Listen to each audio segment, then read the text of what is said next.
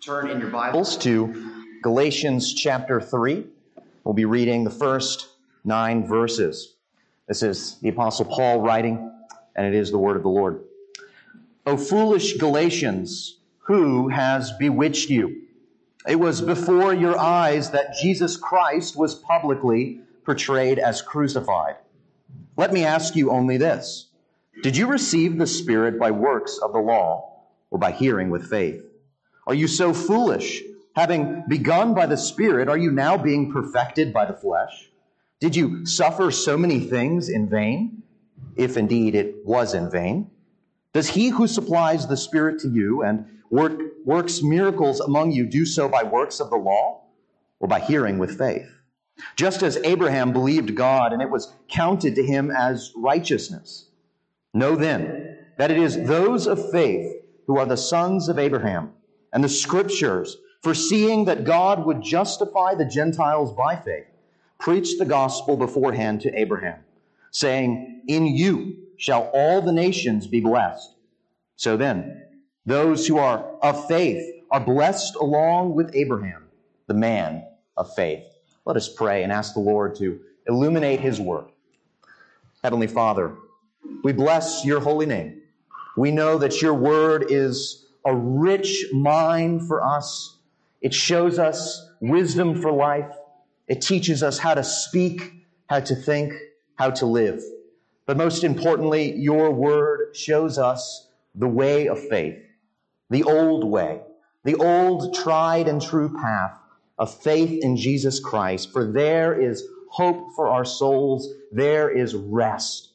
And I pray, O Lord, that you would indeed bless your people now as we come to consider Christ yet again in a fresh way this morning. I pray all of this in Jesus' name. Amen. You may be seated. The Galatians have been bewitched, Paul tells us. He starts off very dramatically. He says that a spell has been cast. The people of Galatia have been hypnotized, if you will. They've been possessed or mesmerized. Now, not literally, but it certainly seems that way to Paul looking into the context of this church. Look at what he says in the first verse. Oh, foolish Galatians, who has bewitched you? He's looking at this church almost something like a father, and he's thinking to himself, what has happened?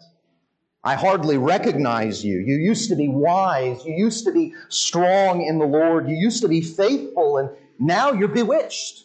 You're easily led astray. You're wandering, flirting with a false path and a false gospel.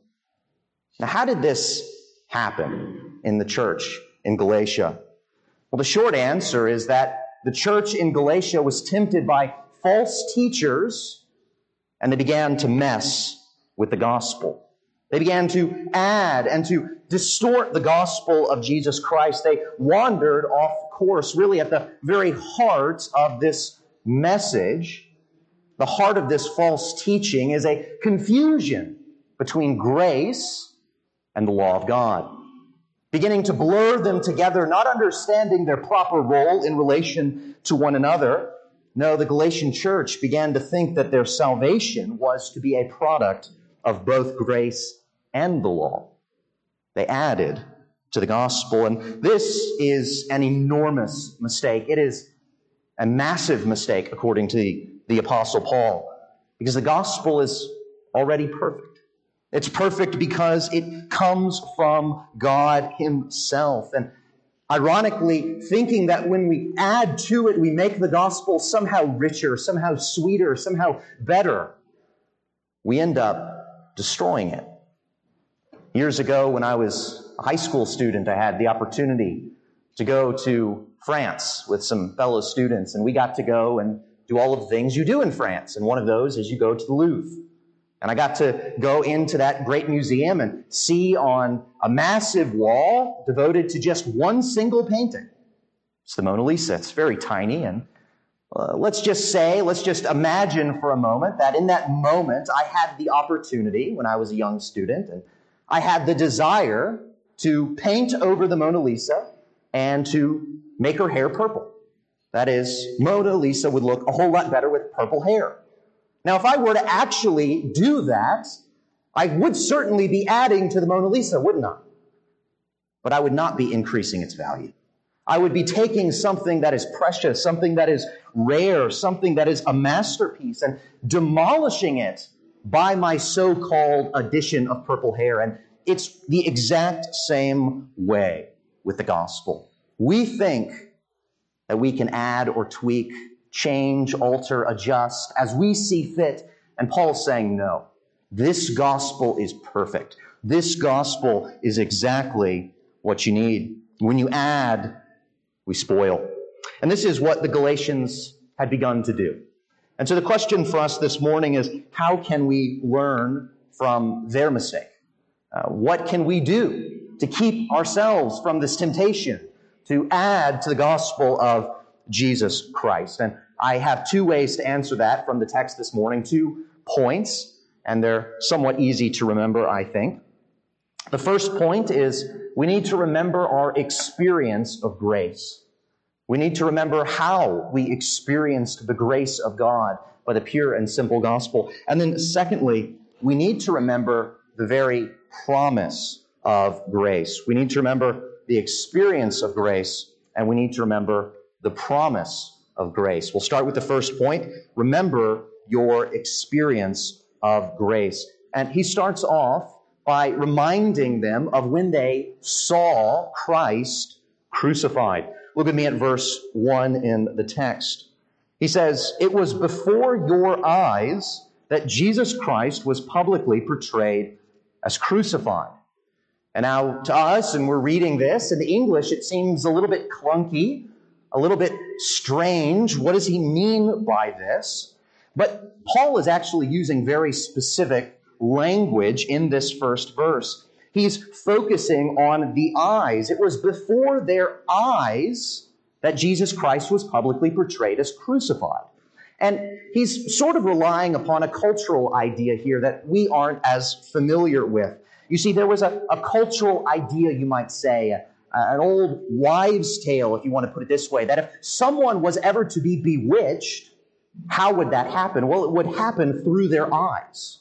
That is, they would be bewitched through the eyes, and then it would go through the body, and then they would be given over to that spell. And he's making a point off of this.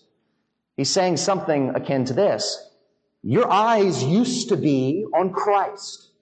Your eyes used to be mesmerized by the Lord Jesus Christ. You were devoted to Him.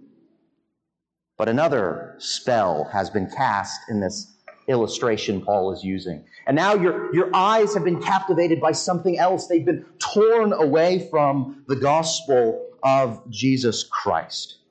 He tells them that it was before your eyes so long ago that Jesus Christ was publicly portrayed as crucified. And, and we kind of wonder, well, what does Paul mean by that? Now, we can safely assume that the Galatians didn't actually see Jesus Christ crucified. This is some years later, and this is a very far away place from Jerusalem. So, no doubt, all of these people would not have been there on the day of his crucifixion. So, how did they see it? Well, this phrase Paul uses to be publicly portrayed, it's, it's something like an advertisement phrase. It's information that is made publicly available. It's something that's put up in the marketplace. It's something that everyone can see.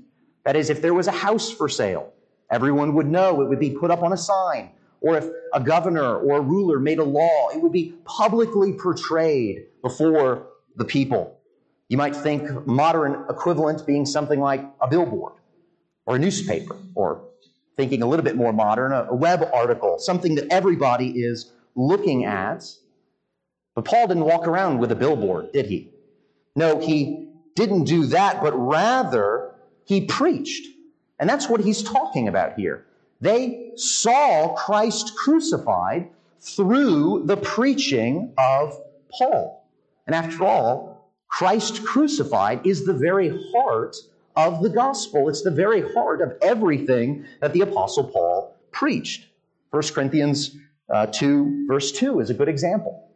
He says to those Christians, I decided to know nothing among you except Jesus Christ and Him crucified. And so this was the very center of the Apostle Paul's message. And everything else the Apostle Paul taught was pointing them to this central theme of Christ crucified for you and for sinners.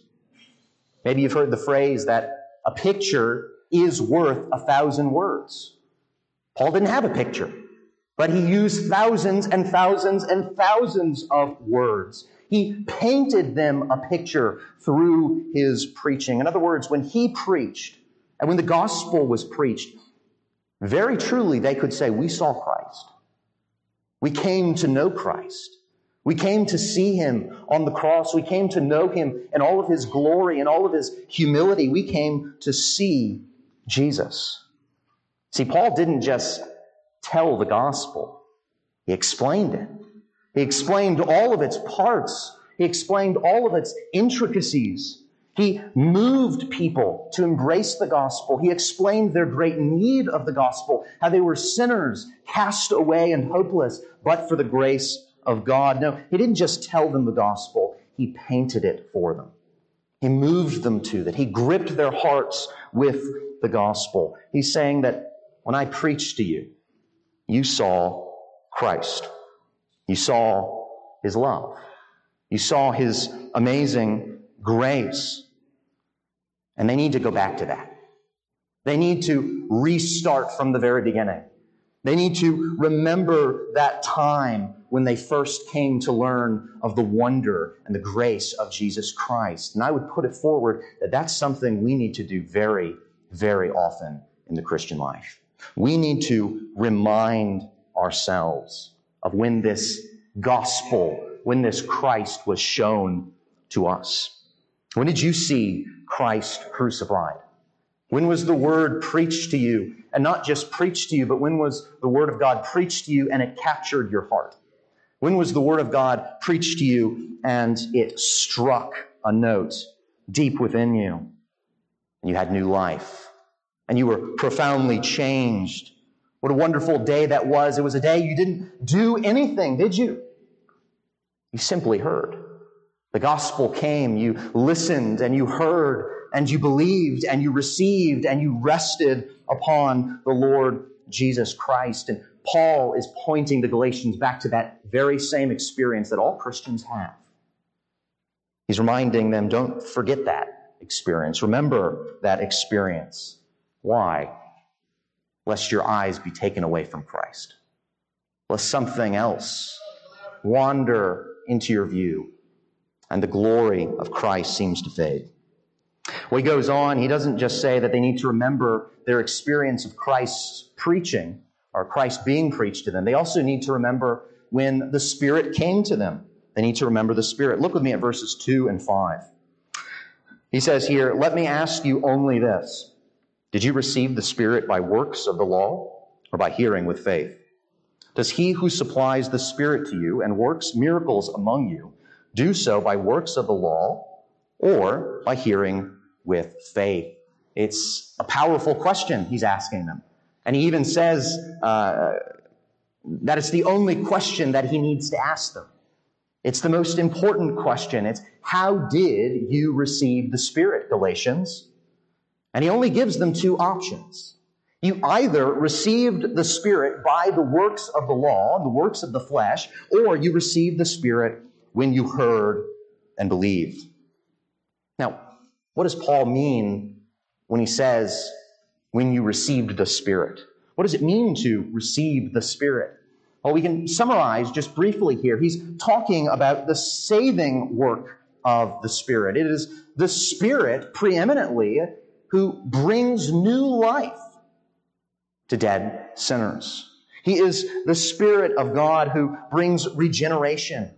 You might think of that great Old Testament text, the valley of dry bones from Ezekiel 37. Uh, maybe you might recall this. The prophet is standing and he's seeing a vision before him, and what does he see? It's dead people all scattered before him. It's bones that are dry and decaying. And what does God say to him? He says, Preach to them. Speak my word over them. Declare my word to them. And, and what will be the result? The spirit of life, the breath of life will come. And these bones will be animated. They will be brought to life itself. That's what the Spirit of God does. But He doesn't just stop there. He brings us to life and He applies redemption to us. It's the Spirit who gives us faith. It's the Spirit who indwells us, converts us, empowers us for the Christian life. In other words, the Spirit's work is unmistakable. It was the Spirit who brought dramatic change to Galatia. And the Galatians know this. They remember this. They know exactly what it was like to receive the Spirit of God. And so they couldn't mess this question up. They knew exactly how the Spirit had come to them. It was when they had faith. It was when they trusted in the Lord Jesus Christ. It was at that time. He goes on. He says in verse 3 Are you so foolish that having begun by the Spirit, are you now being perfected by the flesh? And Paul's point here is rather important for us to understand. He's reminding them that their salvation begins by the Spirit, but it's not as if that work gets transferred over to us. No, the Spirit completes that work as well. In other words, this work of the Spirit can't begin with Him, but then be completed or finished by the flesh or by our works of the law. In fact, He's reminding them that we can't even improve upon the Spirit's work. We can't add to anything that the Spirit does in us because we're born in sin. Paul says it well in 7, Romans 7:18. He says, "For I know that nothing good dwells in me, that is, in my flesh. And that truth must humble us. We cannot add to our salvation. We don't start our salvation. We don't continue in our salvation by our power. And we certainly do not complete our salvation. From beginning to end, it is in the hands of God who works in and through us. I think Charles Spurgeon uh, says it so well. He says, If God were to put my salvation in my hands, I should be lost in 10 minutes. And so, no matter how sanctified you may be, no matter how much you've grown in holiness before God, no matter how Christ like we might become in this life, we must always rest on this. Our justification is by faith alone, in Christ alone, by grace alone. That is, our whole salvation is by faith alone, in Christ alone, by the grace of God alone. Well, after pressing this point, Paul goes even further. And look with me at verse 4. He says, Did you suffer so many things in vain? If indeed it was in vain. Here's how he concludes this first portion of the text, and he concludes it with a great warning, but also great hope. And I want us to see both of them. First, let's see the warning here. He says uh, that have you suffered so many things in vain? And when we hear that word suffer, you might simply think, have you experienced so many things? Paul's saying something like, after all you've been through, after all of the ways that God has blessed Galatia, after all of the ways that you've been blessed by your faith and by the work of the Spirit, are you now going to go back? Are you really going to, to turn and follow a new path now, a new gospel? If you do so, he has very harsh words for this. Then it all was in vain. The word means useless, pointless, accomplishing absolutely nothing. If you go down this false gospel and this false path he's telling the Galatians, then it, then it turns out that your salvation was all just a big mistake from the very beginning. The Spirit failed, Paul is saying. Christ died for no reason then. He's already said this just in the last chapter, chapter 2, verse 21 in, Galatians. Paul says, For if righteousness were through the law, then Christ died for no purpose. In other words, if, if you follow this false gospel, if you add to the gospel by your works, what are you really saying? Christ died for no purpose. But he also gives hope here as well. If indeed it was in vain. And that's such a small phrase, but it expresses such a profound hope in God. And I want you to see this. He knows that the true believers will repent of this false gospel. They will turn away from adding to the gospel. They will return to Christ. God will prove to them that their experience is not in vain after all. But they simply need to remember the grace of God that has come to them. That's the first point for us this morning. Second point and final point they need to remember the promise of grace. I think one way you can divide up these two points is to think that the first deals perhaps with uh, a more subjective look on the Christian life. This deals with the objective, the promises of God themselves. Look at verse 6 with me. He says, Just as Abraham believed God and it was counted to him as righteousness. And so Paul makes a move here, a switch. Uh, he's following a, a new line of argument here to persuade them. And what he does is he heads straight for the Old Testament, and very specifically, Abraham. And you got to understand, Paul is making a genius move when he goes to Abraham. Why? Because the false teachers in Galatia are big, big fans of Abraham. They presume and think that Abraham supports their theology. Let me just give you a brief aside about these false teachers. Sometimes we call them Judaizers. That is, they are those who have come into the church at this time in Galatia, and they have, in essence, told the people of God that in order to be saved, you must believe in Jesus, but you also need the law of Moses. You need the moral law. You need the, the uh, sacrificial law. You need the law of Moses. And particularly, you need circumcision. After all, that's such an easy, simple way to mark yourself off as God's people. And so their argument would be something like this the Judaizers, that is. That if you want to be a son of Abraham, if you want to be in if you want to be in the covenant, if you want to be in the faith, if you want to be among the people of God, well, you have to have circumcision. It's a barrier to entry, they would say. You couldn't be associated with Abraham or the people of God if you didn't have this all special mark of circumcision. Now, that's on its surface maybe a very convincing argument by the Judaizers. There's only one big problem with it. It's completely and entirely unbiblical. It's not what the Old Testament actually taught. Paul teaches this uh, all over the New Testament that Abraham was not justified on account of his circumcision. He was justified on account of his faith, which came even before he was circumcised. Uh, earlier in our worship service, we read a little bit from Romans 4. Well, I'm going to have us read just a little bit further in Romans. In Romans 4, 9 through 11, Paul addresses this head on, talking about Abraham. Hear what he says here. He says, For we say that faith was counted to Abraham as righteousness. How then was it counted to him? Was it before or after he had been circumcised? It was not after, but before he was circumcised.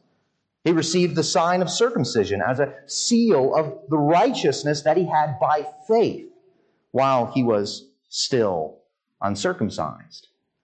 In other words, Paul's not preaching a new gospel. He's preaching the old gospel. It's the Judaizers who are preaching the new gospel. He's reminding them that grace was always to be received by the people of God by faith alone. So Paul gets right to the very heart of it. No person can be saved but by faith. And Abraham is the exact person to prove that. He's striking a weighty blow to this false theology of the Judaizers. And then he goes on in verses 7 through 8 to really press this argument. He says, Know that then, know then that it is those of faith who are the sons of Abraham. And Scripture, foreseeing that God would justify the Gentiles by faith, preached the gospel beforehand to Abraham, saying, In you shall all the nations be blessed. Maybe I could ask you a question this morning. When was the gospel first preached? A lot of people would want to say, well, it would have to be on the very first day of the public ministry of Jesus Christ. After all, the gospel is Jesus' gospel and it's associated with him. So when Jesus comes onto the scene saying, Repent, for the kingdom of God is at hand, well, that's the first time that the gospel is promised. Paul's saying, No, that's not exactly right. The gospel has been preached for thousands of years before Christ. He actually says that the scriptures foresaw the gospel of Christ. The scriptures pointed to Christ. They foreshadowed Christ. They, in every way, prophesied and promised the coming Messiah. And it was always by faith in those covenant promises of God that the people of God were to be saved. That's always how you became a son of God or a son of Abraham. You believed the promises of God's salvation. I think this text shows us something else that we don't want to miss. It shows us very clearly that God's story of salvation never changes because our God does not change. He has one covenant of grace. And that covenant of grace goes all the way back to the very beginning. It starts with Adam and Eve. When God promises to, to Eve and to Adam that the seed of the woman would come, and he would crush the head of the serpent, and he would defeat evil.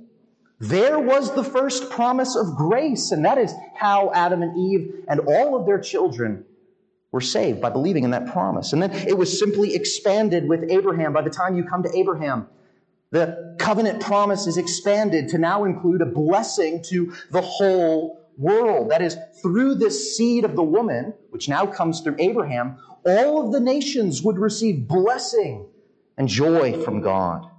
And that's really the story of the Old Testament. And I could certainly bore you by going on and on and on and on, all throughout the story of the Old Testament.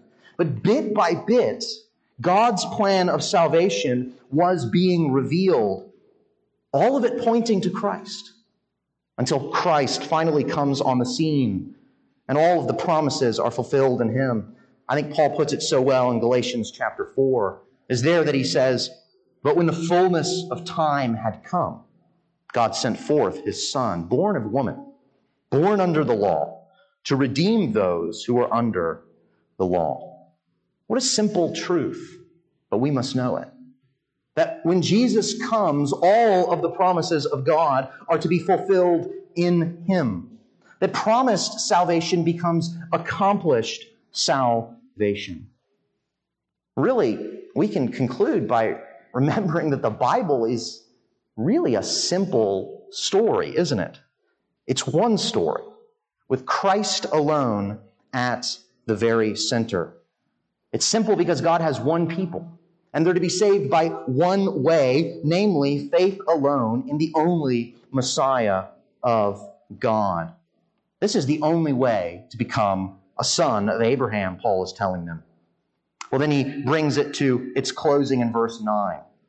He says, So then, those who are of faith are blessed along with Abraham, the man of faith. Abraham lived and he heard this gospel promise and he believed and he was saved. Jesus himself tells us the same thing in John chapter 8. There he says to the Pharisees, Your father Abraham rejoiced that he would see my day. He saw it and was glad. Do you have this faith, the same faith that Abraham had thousands and thousands of years ago? Do you follow this ancient way of salvation, the way it's been from the very beginning?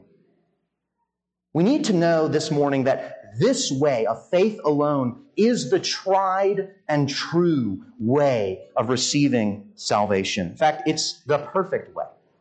It's the only way. It is God's way.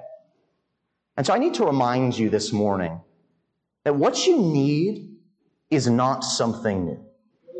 What you need is not something that you can find in this world. What you need is not something that you can make. It is not something that you can produce. It is not something that you can accomplish. It is not an updated gospel. It is not a fresh gospel. It is not an adapted or changed gospel. No, what the people of God need, what the world needs, is the old gospel. It's the only gospel that can actually save. I'll end with the words of Jeremiah 6, the great prophet. Jeremiah 6, 16, he says this. Thus says the Lord, stand by the roads and look, and ask for the ancient paths, where the good way is, and walk in it, and find rest for your souls. Let's pray. Heavenly Father, we bless your holy name. We praise you, and we thank you for your goodness. We thank you that there is one path of salvation, and it is to be found by faith alone in Christ alone. We thank you that this path has been revealed to us, shown so clearly, that we may put our trust in Jesus, that we may be saved for all of eternity. We pray all of this in the very name of Jesus, our precious Savior. Amen.